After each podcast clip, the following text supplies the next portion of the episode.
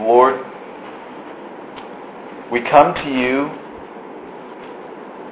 tonight asking that you would speak through your text, that we would walk away blessed, that we would see this study written by you, that we'd hide it in our hearts, that we'd experience you tonight, my Father. Please come and meet with us in this place. Thank you that you're going to. We lift this time into your hands. This is for you, Lord. We're remembering you and what you've done. We just say thank you. In Jesus' name, amen. Amen. Oh, this fan is killing me, I'm telling you. So, Genesis chapter 15. Verse 1, let's read together. Check it out. After these things, the word of the Lord came unto Abraham in a vision, saying, Fear not, Abram. I am thy shield and thy exceedingly great reward. We'll stop there. It says, After these things, the word of the Lord came to Abram. After what things? Well, remember what just happened in chapter 14? Abraham, who had just met with who? Two men. Melchizedek, remember Jesus appearing and the king of Sodom, remember Lucifer in the Old Testament there. The king of Sodom was wanting the souls of the people. The king Melchizedek. Melchizedek means what? King of righteousness. Melchizedek coming and blessing Abraham. What did he bring? Remember, he brought bread and wine with him. A picture of communion. I love it. The picture of him wining and dining with the king, just like the disciples did.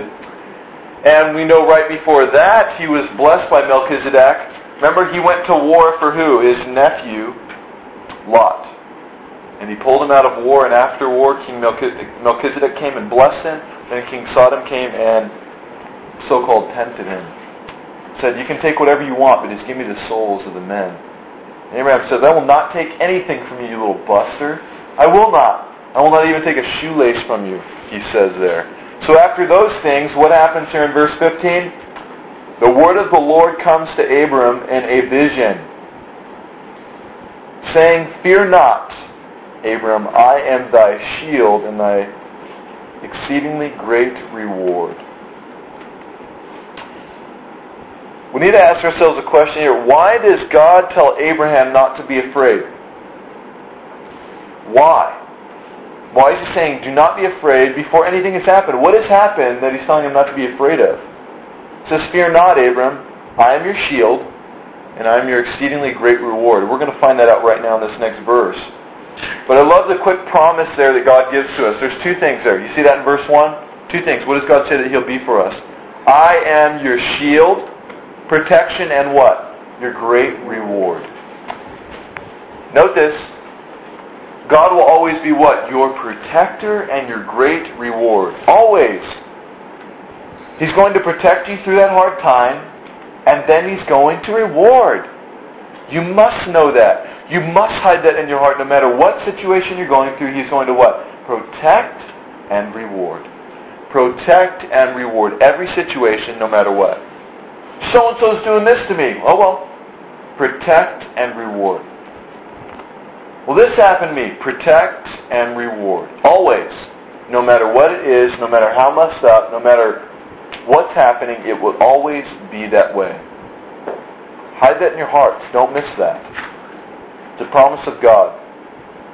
What happens here? Let's read verses 2 and 3. Abraham says, Lord God, what wilt thou give me, seeing I go childless, and the steward of my house is this Eleazar of Damascus?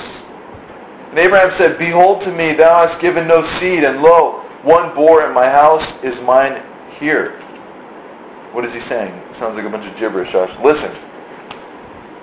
What he's saying here is, Lord, you've blessed me with all this stuff, but what am I going to do with it?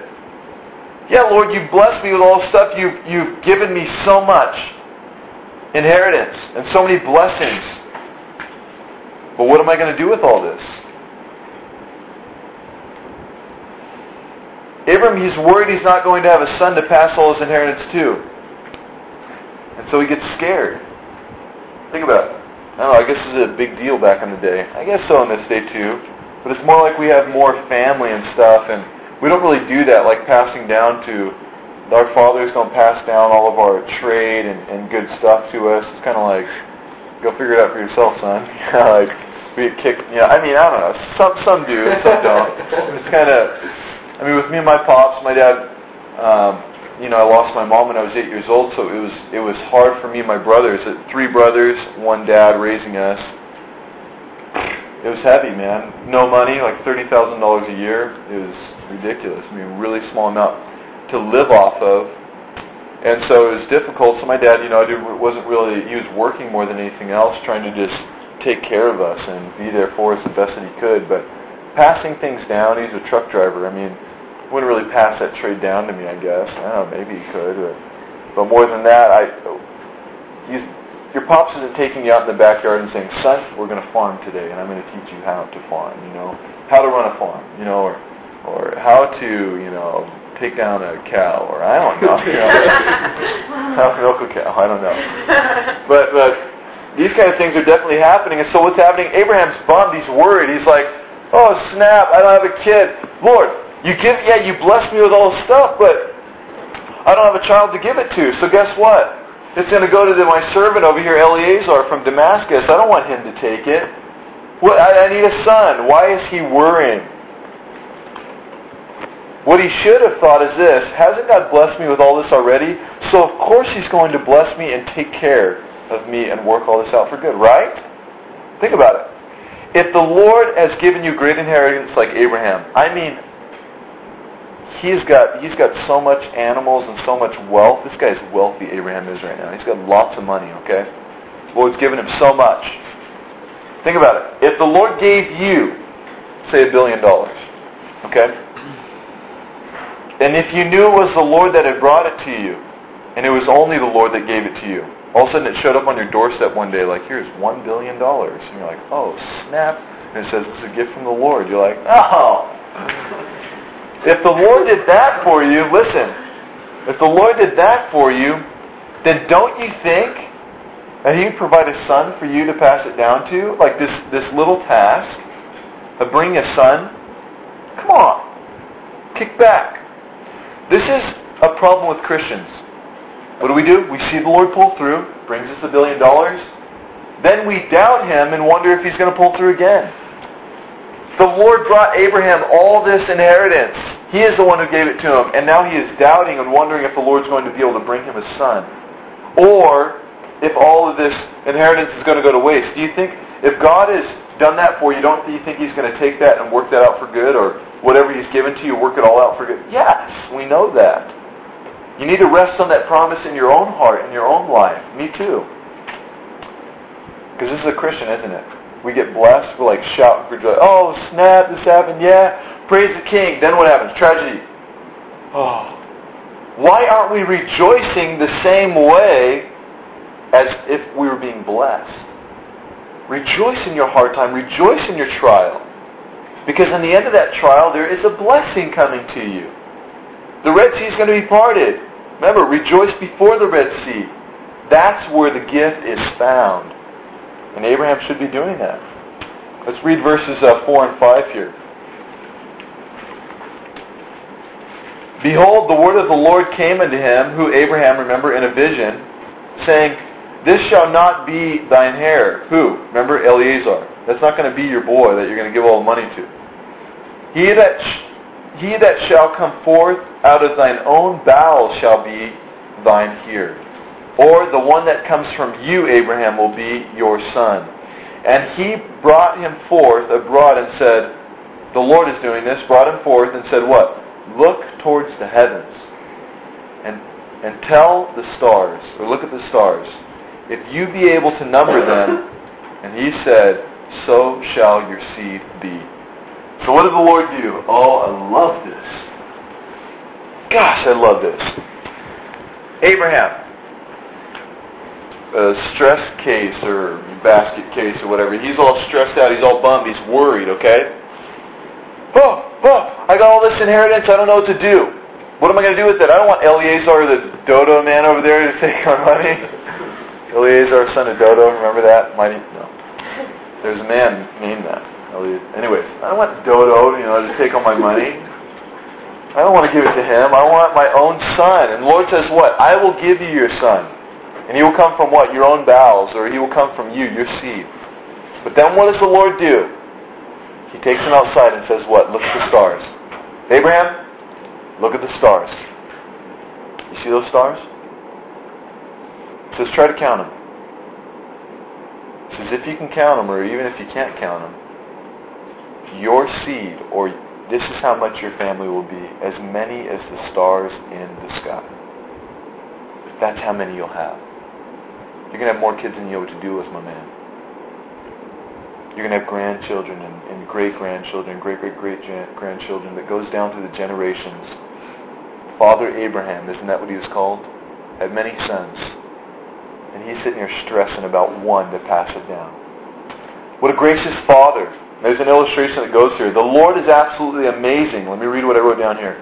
Not only does he say, Yes, I'll give you a son, Abram, but the king went far and beyond and said, Your descendants will be more than you or anyone will be able to count.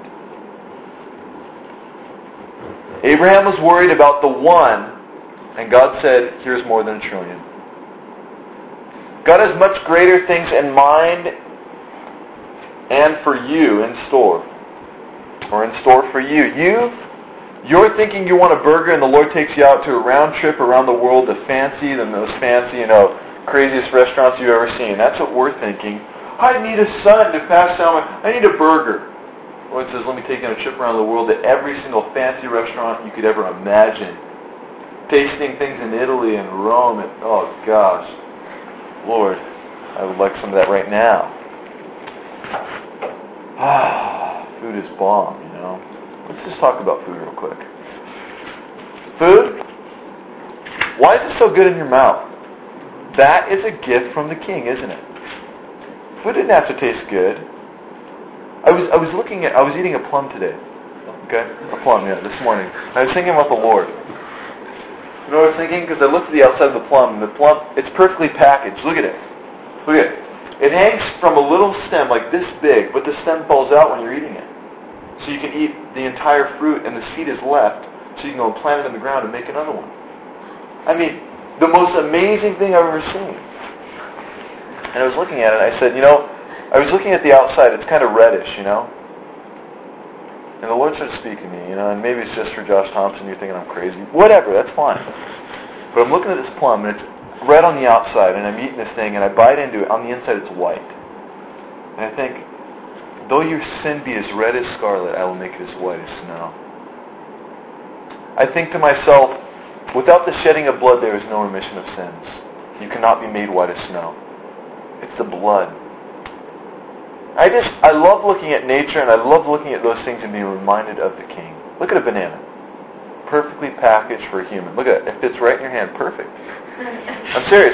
It fits with the ridges of your hand. You know the little indentions in your hand? Yes, as your fingers bend, they mold perfectly around a banana. Perfectly packaged, ready to go. We don't need no plastic or Ziploc bags. Uh-uh. You just pull it off the tree, put it in your fridge, it's ready to go. The Lord is amazing, and it's sweet tasting. Something that grew in a tree, you pull it off there, and it tastes it's like candy to your mouth. It tastes good some tree, something that was in the dirt. Dirt. Put you put this little seed, dirt in the ground, okay? And dirt, go try try to put some dirt in your mouth, or go try to eat that seed, okay? It doesn't work. That thing produces sweet tasting, wonderful, juicy, like how? It's amazing. It's Jesus stuff. That's what it is. But I just think it's absolutely amazing that food even tastes good to us. That food is two separate things, okay? Let's look at evolution. Okay, a human, I, I'm completely different and far from a tree over there. Why would these two link together and that thing that the tree produces tastes good to this tongue? They're completely separate entities. Why would that have anything to do with me? And why would it taste good? How does that work? Why are these things made for us to be able to? Yeah, I could see us just eating them, but not enjoying them. You know, like evolutionary process, you need stuff to eat so that you can grow and, and move on. But why would it taste good? Why would it be sweet to your mouth? Why would you enjoy it? Something that grows on a tree that was found in the dirt. It just doesn't make sense. It's Jesus. That's what it is. The Lord planted those trees in the garden once, a long time ago. And has given them to you and to me. And what does that mean? Why did I get on that? Gosh, I have no clue. Oh, I was talking on being on a trip around the world. The Lord, you asked me for a burger? I need a son. I need a son to pass all my stuff to. Oh, you want a burger, huh? Here's a trip around the world to every single fancy restaurant that you could ever imagine, the top chefs in the world. A little candlelit dinner for you and the king. Sit down there, maybe overlooking the, the beach in Malibu up there on that cliff. Oh, man. That's what the Lord does. He has given Abraham what? He says, Look at the stars. I'm going to give you more than you could ever imagine, my man. More than you could ever imagine. The grace you say to the Lord, I need a fancy Lexus. The Lord said, here's a plane. That's right. Here's a plane, fly around the world, go anywhere you want. Lexus Schmexus. I sit on Lexus. That's what the Lord says. Check this out. How many stars are there? Carl Sagan says they estimate that there are as many stars in the sky as there are in the sand on all the beaches of the earth. Go do this. Next time you're at the beach, do this, okay? And do this. And try to blow that pile of sand out of your hand. Hand. Try to blow that pile of sand out of your hand, okay? And see how many are in there. Think about that. That is so much. We're talking about the stars and how many stars there are on the, uh, right now on the earth, or right now in the universe. How many stars? And they say there are as many stars as there are grains of sand on the beaches of all the entire earth. Just go to Huntington Beach, you know, and just pick up a handful. Go take a shovel and dig. Do this, you know, take a shovel and throw, you know, like a bunch of them in the, and, and watch the dust thing. Amazing. How many stars that there are? And the Lord says, What to Abraham? I'm going to give you descendants more than all stars. Lord, I need one son so I can pass all this stuff down to him. And what am I going to do if I don't have a son? I'm going to have to give it to Joe Schrimmer, Eliezer Dodo. I'm going to have to give it to him. I don't want to do that. I need a man to pass it down to. The Lord says, I'll give you more than all the sands on the seashore. That's how many of your descendants are going to be. Oh, I love it. Let's take it a little further, though. Check this out. That's what man says there is as many stars that are in the sky, the way to count them is go and count the beaches of all of the world or all of the earth. But if you turn over in Genesis chapter 32, there is one who knew that long before man did. Genesis chapter 32, verse 12. You there? Turn a couple pages to the right. Genesis chapter 32, verse 12. It says this and thou saidst, I will surely do thee good, and make thy seed as the sand of the sea, which cannot be numbered. What did God say? Look up at the stars, Abraham. You see all the stars up there? That's how many your descendants are going to be. Then what does God say? There in Genesis chapter 32, he says, I will make the seed, or your descendants, once again, as many as the sand on the seashore. What did the humans say? I think that the number of stars is about the same amount as the sands on the seashore. The Lord knew this back in Genesis chapter 32, my friends. Love it. That's our King. That's how smart and wonderful He is, long before man ever could figure these things out. So let's take it a step further. One more thing, okay? Remember? Take a handful of sand, and that's not even close to how many stars there are in the universe. Huntington Beach, that's a little. Here, here, here's the here's the universe, right, in my arms, right? Huntington Beach, all the sand. That's how many stars there are in the universe. That's how many grains of sand there are. Check this out. Go to Psalm chapter. Let me just read it to you. You just listen, okay? Psalm chapter 39. I'm just going to read this. You guys just listen, okay? Psalm, it's 139, I'm sorry. You just take note.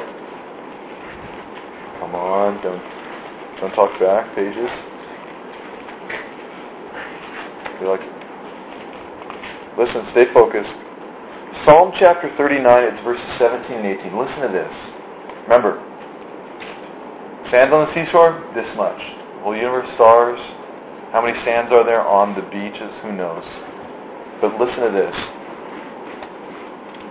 How precious also are thy thoughts unto me, O God. How precious are your thoughts unto me, O God. How great is the sum of them. David says, How many is your thoughts? David says, If I should count them, they are more in number than all of the sand. The Lord says, My thoughts towards you are precious. And David says, Lord, if I were to count all those thoughts, they'd be more than all of the sand on the earth. Each precious thought that the Lord has towards you, one grain of sand. The Lord has more precious thoughts towards us than we could ever count or imagine. He thinks about you all day, every day, wondering when you'll hang out, when you'll spend time, when you'll look to Him. I can see the Lord just sending trials and tribulations our way just so that we'll hang out with Him. You want to know why? Because we don't hang out with Him unless something bad's happening. That's when we come to Him. And the Lord says, Man, I just want to be with you. If I send this in their in their path, I look at that. Wow, I look at the future. They're going to looks like spend hours upon hours upon hours with me. I just want them to be with me. My thoughts towards them are more than all the sand on all the beaches in all the world. He thinks about you all the time, and He loves you. His thoughts towards you, every single one, is precious. Not one negative thought. Isn't that awesome? Not one negative thought towards you, towards me. How many negative thoughts do we have towards our friends and the people around us? Even my friends my close friends. Like, I'll have negative thoughts about Jeremy or something, you know, and yeah, well, he does this and this and this, and I don't like that. And the Lord has none towards me. And the things that I do to him, things that I run, man, what a gracious king. Isn't he wonderful? There's nobody like him. Not even one negative thought. I could sit on this all night and just think about that. Out of all the thoughts that he has, every, all the sands in the sea, go pick up, remember? Pick up a pile of sand, look at it, wow.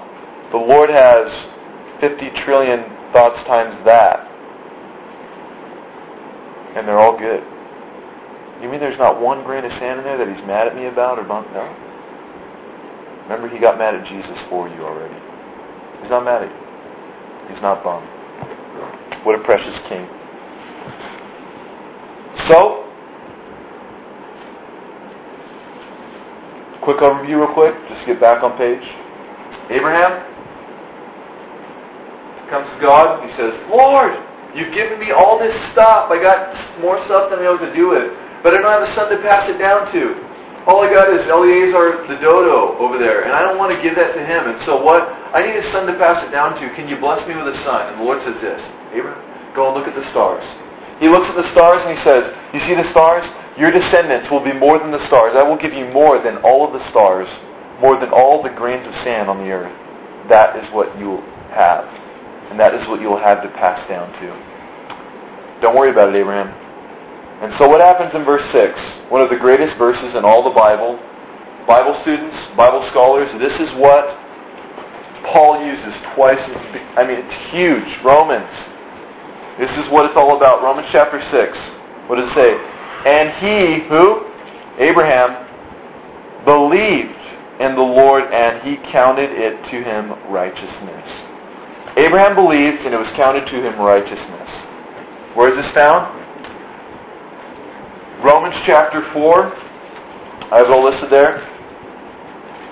Abraham believed and it was counted to him righteousness. You got geez, Romans chapter 4, verses uh, 2 through 6 there. That talks about Abraham believing Romans chapter 11, verse 6 talks about that it's not works that any man can. I have so much to go into. What time are we looking at? You know what? Let's just look at that real quick. Romans chapter 4. Turn there. Okay. Abraham believed and it was counted to him righteousness. What did he believe? He just believed God, right? God said what? Students. God said, Abraham, you see the stars in the sky? I'm going to bless you with that many descendants.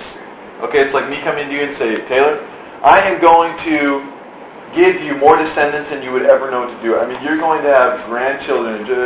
I mean, so many descendants more than the stars in the sky. Okay, that's how many your descendants will be. That will be your generation after generation. Okay, to come. So I, pro- I promise that to you. Now, what do you do? You believe me. It says Abraham believed him, believed God, and it was counted to him what righteousness. Remember, me and you are not righteous until what? We're not righteous, period. Look at us. Remember, there's none righteous, no, not one, right? The Bible says, none righteous, no, not one. Righteous means what? Right standings with God, right? You're right with God. I'm right with God. Right standings with There's none righteous, no, not one. Until what? You come into relationship with the Lord. You what? Believe in Christ. And now what? You are righteous in God's eyes. Right standings with God. You have done nothing. I don't see any sin. I don't see anything. I don't remember anything. It's all gone. So, how did this work here? Abraham believed in the Old Testament and was counted of righteousness. So Romans chapter 4 gives a, a little understanding here of what happened there. Check this out. Revelation chapter 4, look at verse 2, okay? For if Abraham were justified by works, he has wherefore to glory, but not before God. For what says the Scripture? Abraham believed God, what we just read, remember? And it was counted unto him righteousness. Now, the him that works is the reward not reckoned of grace but debt. What does that mean, Josh? Listen. It's like there's a lot of religions, a lot of people that think what? You have to do something in order to come into relationship with God. You have to do something. Do, do, do. No, no, no, no, no. If you have to work, it's a gift. So that no man can boast. It's a gift. Okay, what's a gift? Remember, I give you a gift. Here you go. Here's a gift. Now, if you come and do work for me, is it a gift? No, I, I'm just paying you what I owe you now. Okay? Now, this is a big picture I'm about to paint. Okay, so stay with me. I give a gift. If you work for it, it is not a gift anymore. God says that salvation is what? It's a free gift given to every single man. Now, what do we do a lot of times? God gave Abraham a gift, and what did he do? He believed. He accepted that. Now, what if Abraham said this? Lord, you're going to give me all that? Well, let me go and uh, I'm going to go pull weeds for you. No? Because now that becomes like God paying Abraham like some money for what he did. No. God is giving it to him as a gift, and he believed it. So what are you saying here, Josh? Salvation is given to us as a gift. You ready? Here's a gift. Now, if all of you said, I'm going to go work in the back for Josh and do something for him, then it's not a gift anymore, right? Because now you're working for me, and now I got to pay you. Now it's like paying you something. This gift becomes a payment. This gift becomes your check. Okay? So by understanding this, what are you saying? This is what I'm saying. A lot of times, I think that I personally believe, and I want you to discern this for yourself, okay? That coming to Christ is a lot easier than we think, I believe.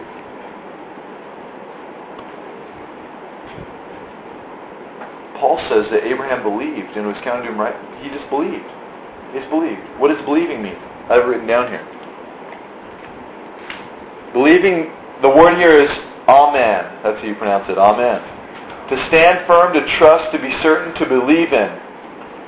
He was accounted righteous for just believing and trusting. Listen, listen. Follow with me. Get this. Don't miss this tonight, okay?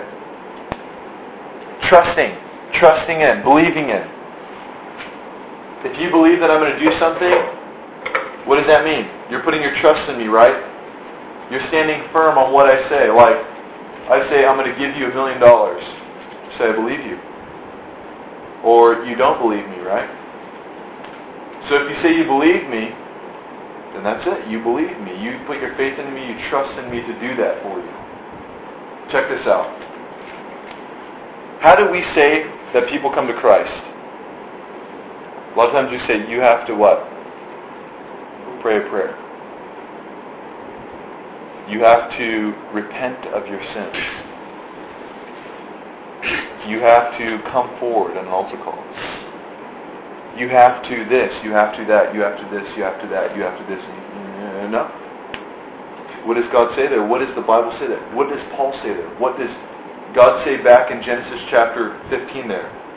Abraham just believed. Did Abraham do anything? Did he pray prayer? Did he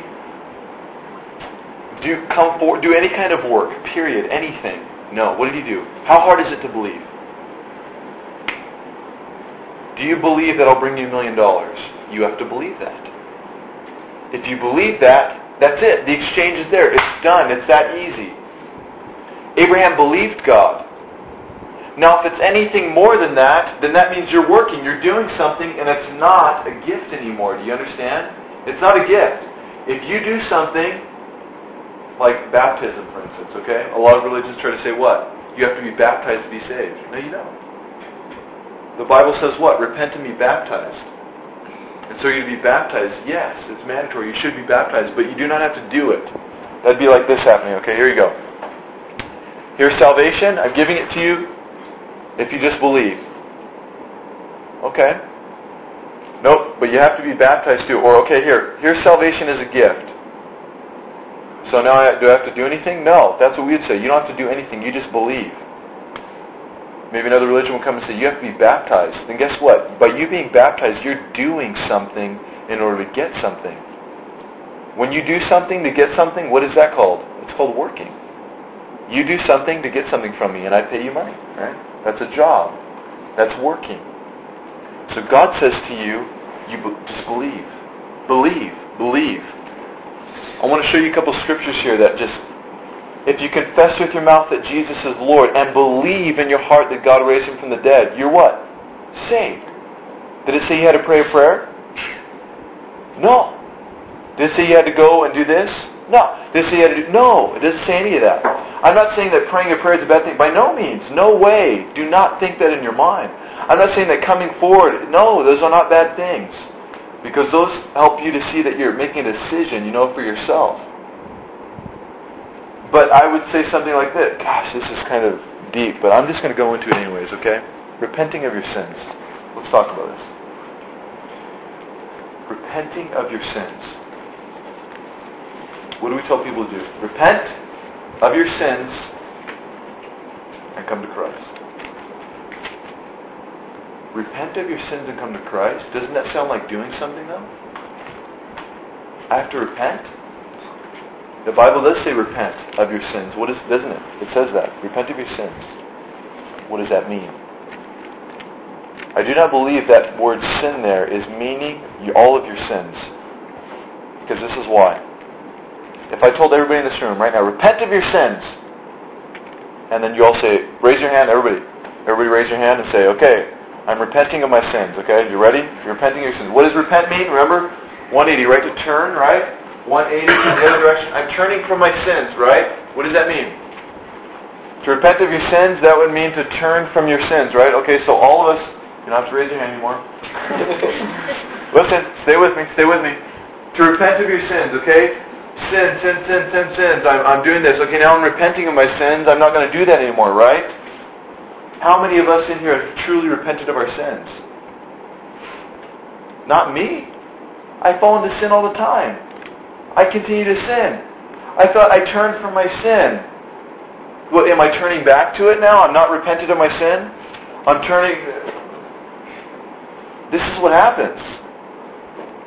A person will go down for it. A person will go and receive Christ, and you'll tell them what? Hey, listen.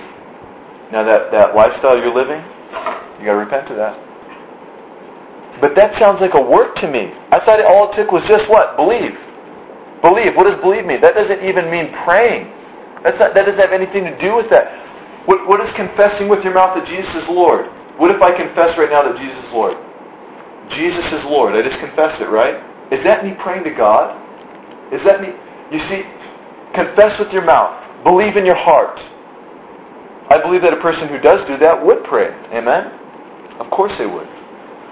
But when you tell a person, when you tell a person, repent, repent of your, uh, hey, let's say a homosexual, for instance, okay?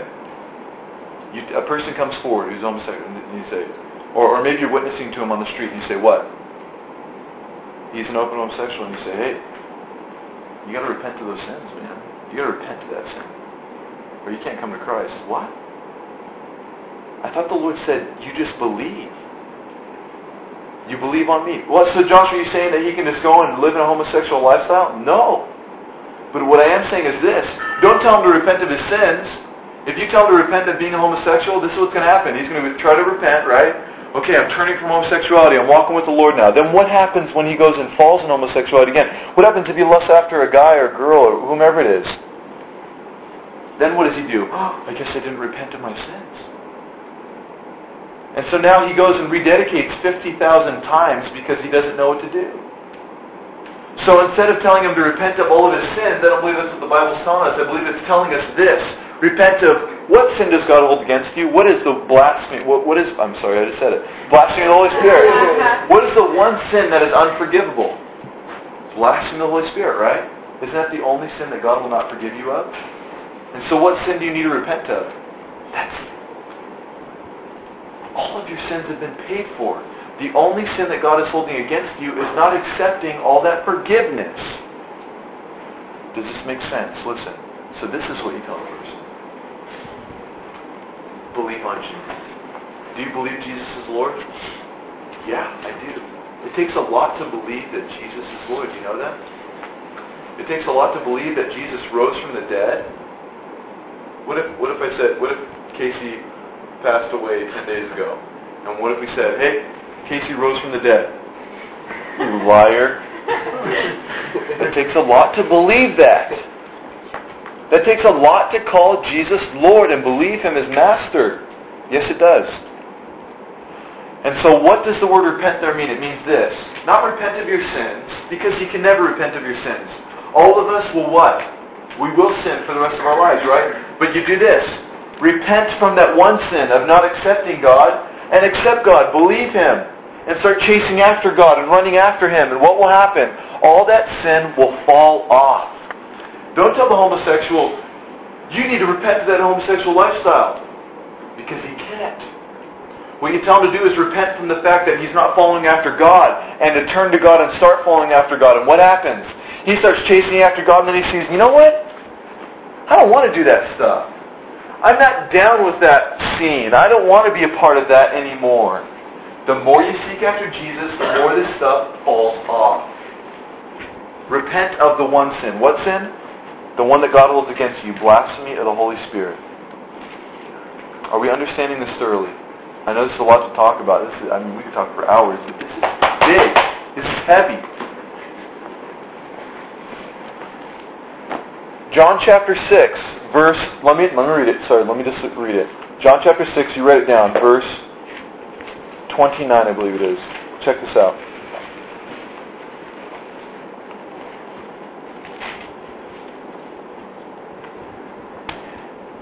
And 20, 28, starts 28. They said unto him, who Jesus, they said, What shall we do that we might do the works of God? So you guys ask me, Josh, what should we do so that we can do the works of God? This is the works of God. Are you ready? Jesus answered and said to them, This is the work of God, that you believe on Him who He has sent. You just believe. You just believe. You just believe. I believe that coming to Christ is easier than we think. I believe God's going to try to sneak as many people into heaven as He can. Coming to Christ is the easiest thing you could ever do. What if it turning from a homosexual lifestyle or turning from a, a, a sexual lifestyle or turning from a drug lifestyle or turning from any kind of lifestyle, that is hard. That's hard to do.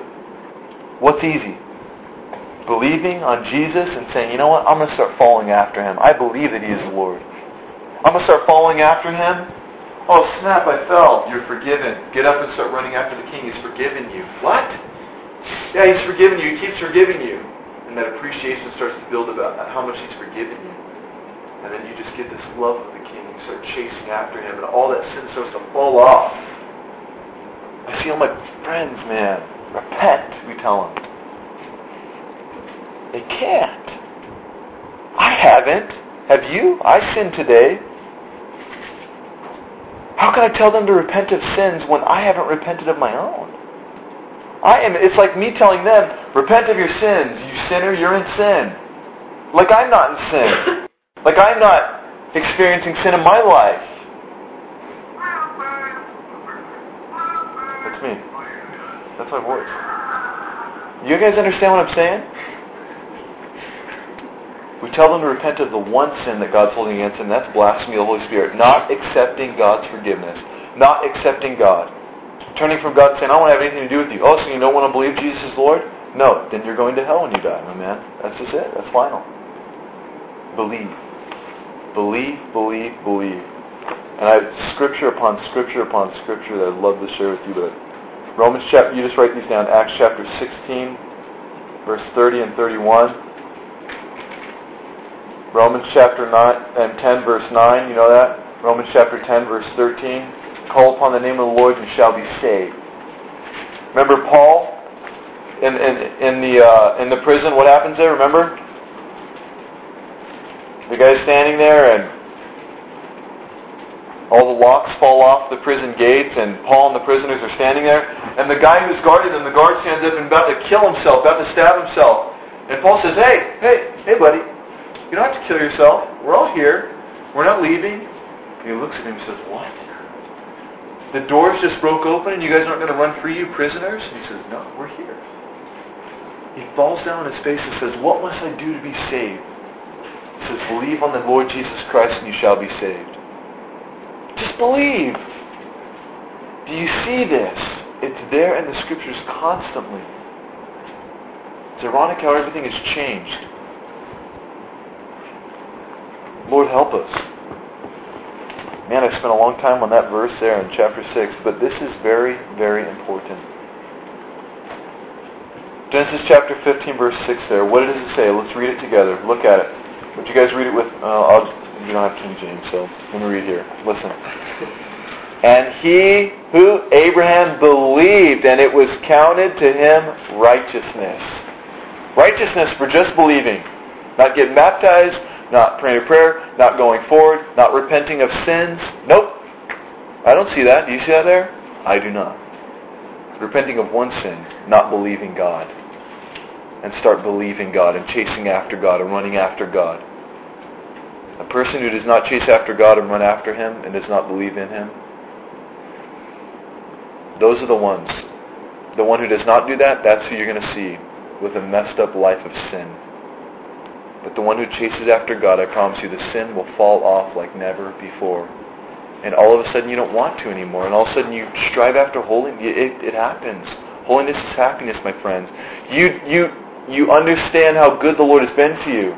Remember? You punch me in the face, I forgive you. You punch me in the face, I forgive you. You punch me in the face, I forgive you. You punch me in the face, I forgive you. You punch me in the face, I forgive you. You punch me in the face, I forgive you. You punch. How many times? How many times has the Lord forgiven you? Are you grateful yet? Are you appreciative? We need to be. He's been good to us. So let's move on here. Praise the Lord. We need to close this up very soon. But verse 7 says what? And he said unto him, I am the Lord that brought you out of Ur of Chaldees to give thee this land to inherit. What does God do there? God says, hey, remember who I am and what I've done for you in the past? If you remember me, you'll see who I am and what I can do and what I will do. Haven't I been faithful? God says to him. Abraham, do you believe me? He says, Yes. He says, I'm the Lord your God who brought you out of Ur of Chaldees. He says, Hey, look at your past. Look at the things I pulled through for you in. Look at the things I've done for you. Am I not going to pull through for you in the future? Yeah, of course. Then trust me. God says to you tonight, trust me. I'll pull you through it. I'll take you through it. I will make everything okay. Do you trust me? Have I not pulled through for you in the past? Have you come to me and prayed in the past and asked for me to pull through, and have I? Yes, you have, Lord. Am I going to pull through for you in the future? Yes, you are. I trust you, King. I trust you, Lord. There's nothing that I have to worry about. Verse 8. The grace of God again. Oh my. God, I love this chapter. I could go on and on. Look at this. Look at this. Verse 8. And he said, Who? Abraham. Lord God, whereby shall I know that I will inherit it? Did you see that? He questions God again. He doubts. I thought in verse 6, Abraham just said, I believe. That God said to him, You believe me, Abraham? And so now I'm going to count it to your righteousness. What does he do in verse 8? He doubts again. That is the grace of God. It's like this. You saying to me, Josh, I believe you're going to give me that million dollars. And then two verses later, you say, I don't really think you're going to give it to me. and it's like, dude, I just gave you righteousness for believing me. And then you're going to doubt? Look at this timeline here. Abraham says he believes God. God says, okay, I'm giving you righteousness for believing. Then Abraham doubts God. He believed here, he gets righteousness for it, then doubts. God can see the past, present, and future. Don't you think the Lord was looking like, Abraham's about to doubt here, but I'm going to give him righteousness anyways? That doesn't make any sense. Why would you do that? If I saw that two verses later you were going to doubt me, say, I'm not giving you no million dollars. I'm not even going to ask you. I'm not even going to tell you about it. No righteousness for you. But God says, Abraham, oh man, you believed in me. You believed me. Righteousness. Two verses later, Lord, what are you going to do about this? He's doubting. The Lord is good, isn't He? Grace of the King. Lord, I believe you, and then we doubt. That's what we say. It's like this illustration. If you've prayed for it not to rain, and the Lord says it's not going to rain, then you don't go and grab your umbrella when the clouds come. You believe the Lord, you trust Him, you don't doubt Him. Say it again. You pray for the rain to stop or it not to come, and the Lord says, Yes, the rain is going to stop. Then you don't go and grab your umbrella as you walk outside. That's doubting the King. You walk by faith, not by sight, you know. What a loving, awesome God we have. And guess what? One more thing to add on that. Two verses later, Abraham doubts. And guess what? That verse still goes down in history as the one that Paul quotes in Romans and in Galatians. Like Abraham was this great man. Abraham believed God and it was counted to him righteousness. Paul, what about the two verses later? It says uh, he doubted God again. The Lord is good. Man, He's a good King. The way He pulls through. Let's look at verse 9. Jeez, shut this thing down. And He said unto him, Take me a heifer of three years old, and a she goat of three years old, and a ram of three years old, and a turtle dove, and a young pigeon. And he took them him all these, and divided them into the midst, and laid each piece one against another. But the birds divided he not. And when the fowls came down upon the carcass, Abraham drove them away. And when the sun was going down, we'll stop right there. Stop at verse 12 before we read that. What happens is God says, Okay, okay. All right, little buster. All right, Abraham, listen up, man. What's the whole story? You ready for the picture? The whole story. Stay with me. We're going to close this up. Abraham comes to the Lord. Remember, he's bummed out. Oh, Lord, I don't have a son. I have all this stuff. I don't have anybody to pass it down to.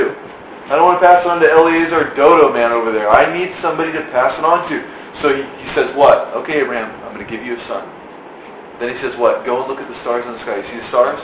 That's how many I'm going to give you. And then it says what? Abraham what? Believed God. It was counted him righteousness for believing. Then two verses later, what does he do? He doubts. Lord, how am I going to know that you're really going to do this for me? How am I going to know that you're really going to bring this inheritance of bigger than the stars of all these people? How do I really know it's going to happen? God says, this is how it's going to happen. Does you trust me? Abraham said he believed, but then he doubted. So God tells him in chapter, verse 9 there, he says, Take these animals that are three years old and cut them in half. And lay them there on the altar. Now, why cut them in half? This is why. Something interesting. In the Old Testament, they didn't have lawyers, okay? They didn't have people to sign documents with. Like, if me and you made a deal, how do I know this deal is going to be kept? You sign a contract with me, right? You sign a contract saying, you're going to pay me at this time or you're going to make this happen, right? We're making a deal here. They didn't have that in the Old Testament. So what they do? What they do is they take a car, uh, they take a, an animal, they kill it and cut it in half, split it in half, and lay it right there on the ground. And two men would come and they would stand in the middle of this carcass.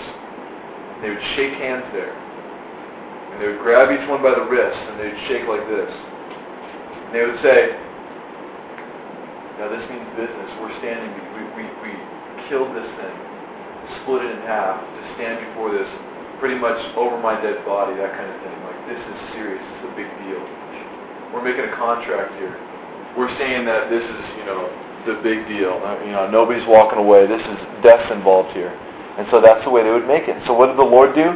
He says, cut these animals in half and put them on the altar. It's like the Lord making a contract with Abraham. He's like, okay. And so he trusts the Lord in that way. Oh,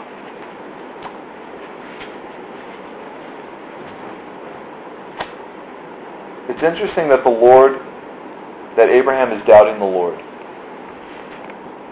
And this is why. Remember back to verse 1? It says that God gave, came to Abraham in what? A vision. Here I am, vision, vision. And while he's having this conversation with the Lord, he's doubting. Amazing. That gives me great hope, Josh Thompson. Gives me great hope today because this is why. Even the greatest of men doubted the Lord. The father of Abraham,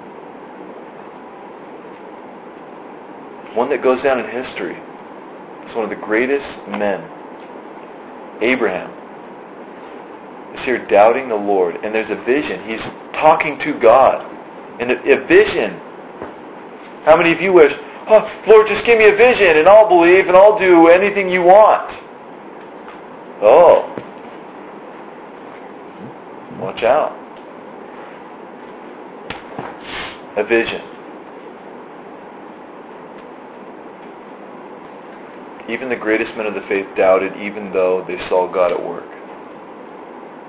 It's okay to doubt. It's okay to question. But the thing is, you need to always run back to the King and run back to your roots. You run back to the Lord and talk to Him about it and spend time with Him, and He will pull through. He'll be gracious to you, I promise. He'll bring you, bring you greater blessings than you could ever imagine. So as we close this out, there isn't really much to talk about other than just some things, but keep those things in mind as we look at this real quick. Verse 12 what happens is, after these things happen, Abraham, he falls in, or after the sun goes down, he falls into a deep sleep, verse 12. And a deep sleep fell upon Abram. And lo, a horror of great darkness fell upon him. And he said unto Abraham, Know of a surety that thy seed shall be a stranger in the land that is not theirs, and shall serve them, and shall afflict them for four hundred years. And also that nation whom they shall serve will I judge, and afterwards shall they come out with great substance. Remember? What's happening here, Josh? Okay? Picture Abraham sitting there, he falls into the sun goes down, falls into a deep sleep. A horrible vision comes to him. And it's his descendants get locked down for 400 years. Who's that? Remember the Egyptians. Remember the Israelites were locked down in bondage for 400 years. Here's the prophecy. Says they're going to be locked down for 400 years, but this is it. I will protect you and what? Reward you. Remember we talked about this in the beginning. And God says that there. He says, I will judge them and that you will come out with great substance afterwards. Great pictures here. Great stuff we could dive into in the next hour. In verse 15, And thou shalt go to thy fathers in peace, and thou shalt be buried in a good old age. He tells Abraham, Hey, Abraham, you're going to be an old man. You're going to live for a long time, and you're going to be buried at a good old age. You'll rest in your fa- you'll rest in peace with your fathers. But in the fourth generation there shall come hither again, for the iniquity of the Amorites is not yet full. We could talk about that. Praise the Lord. Something quick to note there for you Bible scholars. In, in, in verse 16 there, what does it say? But in the fourth generation they shall come hither again.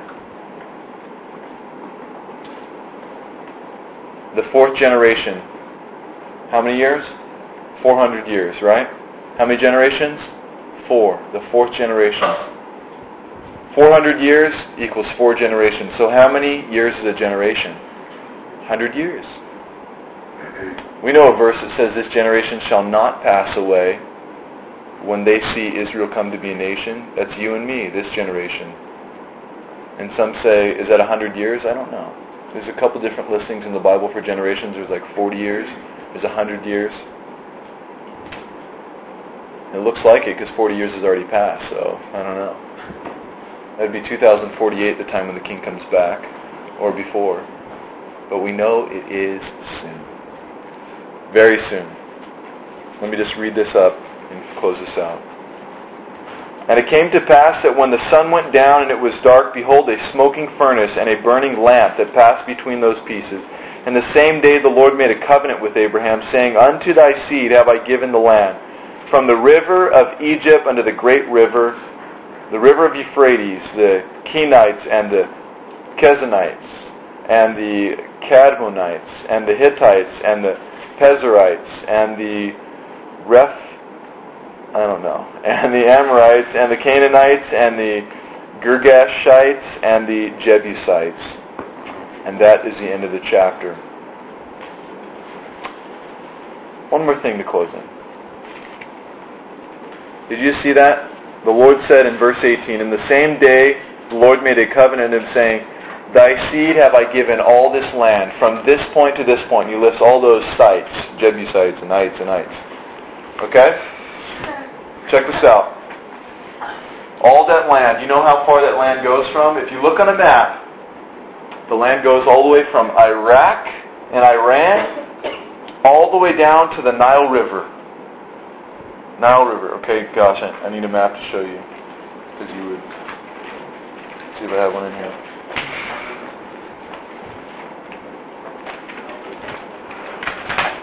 Oh, let's see here.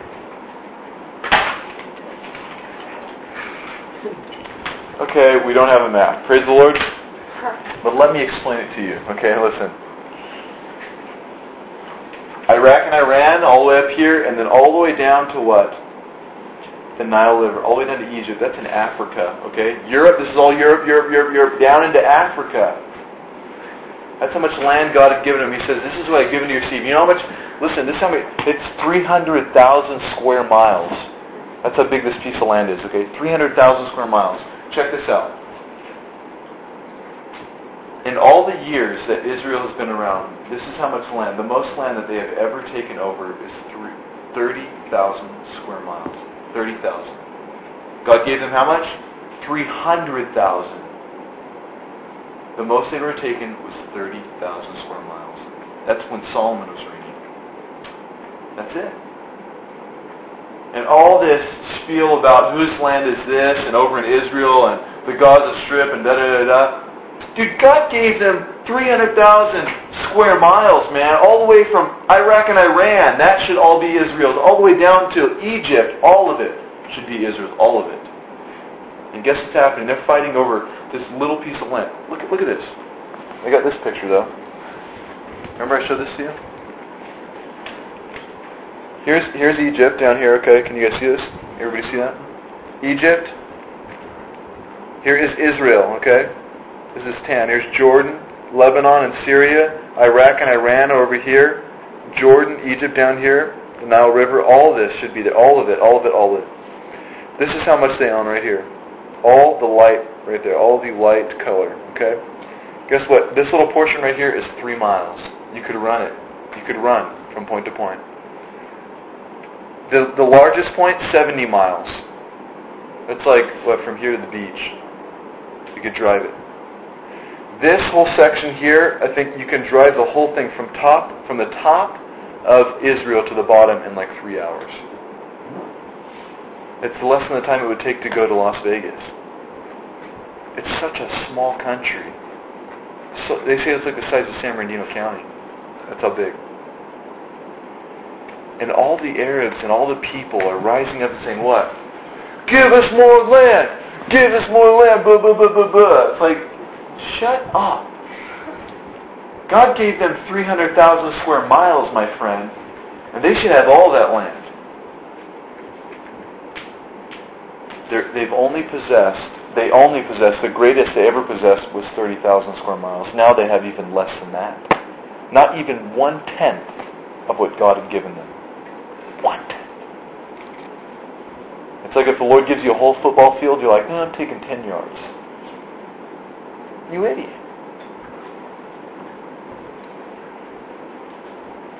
And that's what it's like for many of us here tonight. And me too. Listen. The Lord has given you 300,000 square miles. And many of us are only experiencing maybe 10%. We're not tapping into what the King has for us, Casey. I'm telling you. I'm talking about walking with Jesus all day, every day. Not like it's a chore, but just like He's there. And you just talk to Him and spend time with Him. Who's the next person here to part the Red Sea? Who is it? Who has God given the rod to to stand up and say, I'm going to part the Red Sea. I'm going to do the great miracle? Many of us are not tapping into that. Maybe none of us are tapping into what God really has for us. Kevin, the question is, we need to start doing that today, right now. Don't just dabble in little 30,000, one tenth, 10 yards, woo. Why not bathe in what the Lord has? Stop eating, remember, the little burger. And take a trip around the world already and feast on all the wonderful dishes the Lord has for you. Stop driving a little lame old brand new Lexus. And go fly in the plane that He's given you to fly in. That private jet, that's just sweet. When you get in that thing, you feel like you're in heaven. Spend time with Jesus. Believe Him. Believe in Him. Who cares about the sin? It's forgiven. Repent not from that sin. Oh, I'm going to try to fix that. Don't try to fix that. You to seek after God more, and that'll be fixed. That's how it works. Don't focus on the don'ts, focus on the do's.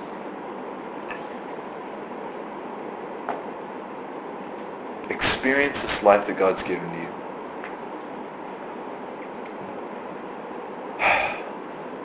I really want each one of you to be blessed.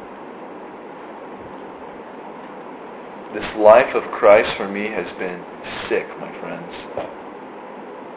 I, I feel like I just do crazy stuff all the time. I just get this crazy stuff.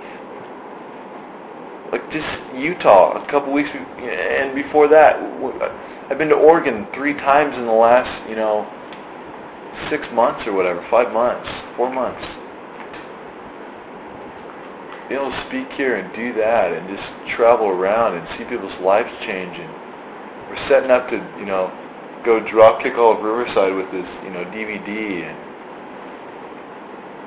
and gosh, to see people's lives change and just experience just wonderful, amazing thing. It just seems like it doesn't stop. Like this life of Christianity is more adventurous than anything. It's not same old. You know what my old life used to be?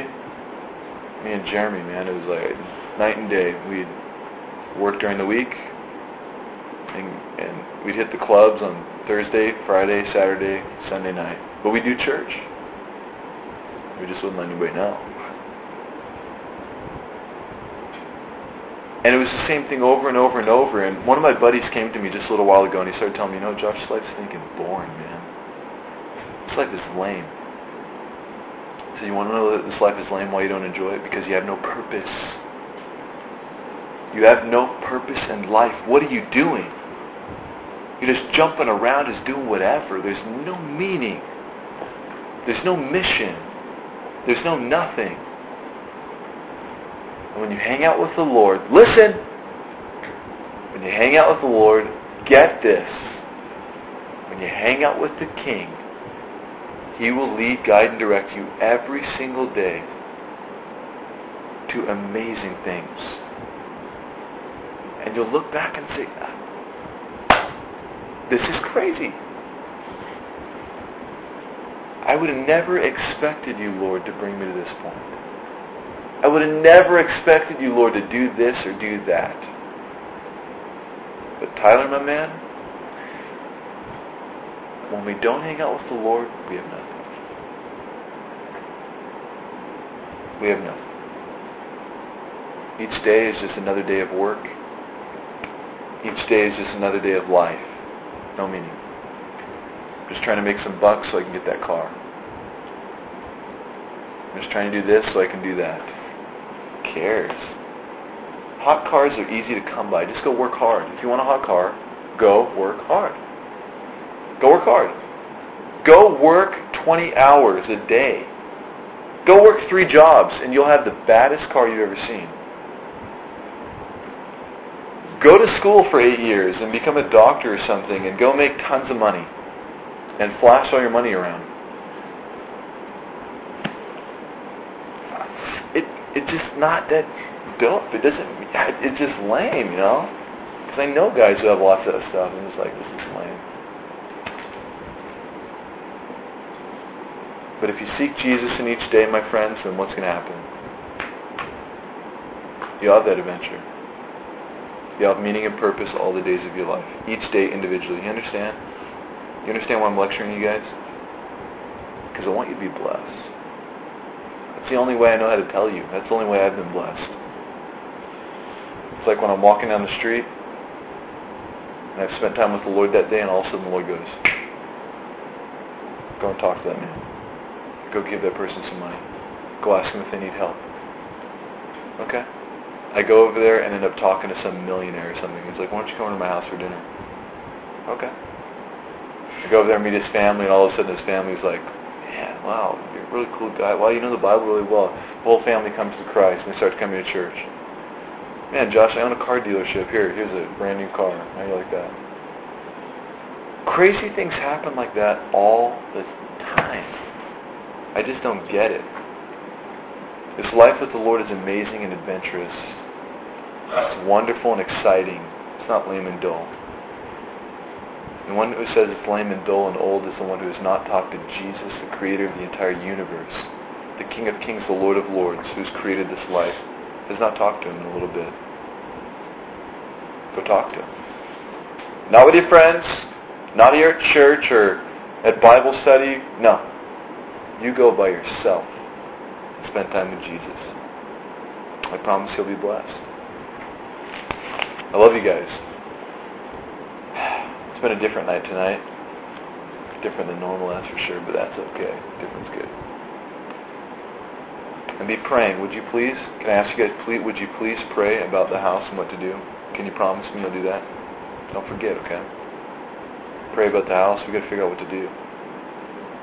This house is sold. 30 days is done. 30 days. We're Right here. And the Lord has another house ready. I don't know where that's at. But he does, and so we need to go ask him. So he'll tell us where it's at. And then you can go tell Robert, and he can, him and Anita will go and buy the house, okay? so get on it, receive the word of the Lord in Jesus' name, and be blessed. And you need to receive the word of the Lord for you tomorrow and go find that house or whatever it is that you're looking for. Okay? Let me pray. Let me pray for us. Father, please take the things that I've said, Lord, that I've messed up, and, oh, King, forgive me. Help them to spit out the bones and chew the meat, Lord. All the things that are worthless and don't mean anything. I've, I've said a lot tonight, King. Please forgive me for saying much, and you need to say more. Please speak to our hearts. Help each one of us to walk away changed and excited about knowing you and spending time with you. Help us to take the words that we've heard tonight and hide them in our hearts, the things that have touched us, the things that have changed us. Help us to be godly people that serve you and live for you and love on you. Help us to be those people. We want to live for you, King. You've been so good to us. We really do. So we just want to say thank you for all that you've done for us, dying for us and rising from the dead, giving us forgiveness and letting us go to heaven, and all the promises you give and wonderful things. We just say thank you. And we're blessed and we're motivated to want to live for you and serve you all of our days because of that. So we give ourselves to you tonight. Help us to bless one another as we go. In Jesus' name. Amen. Amen. Amen.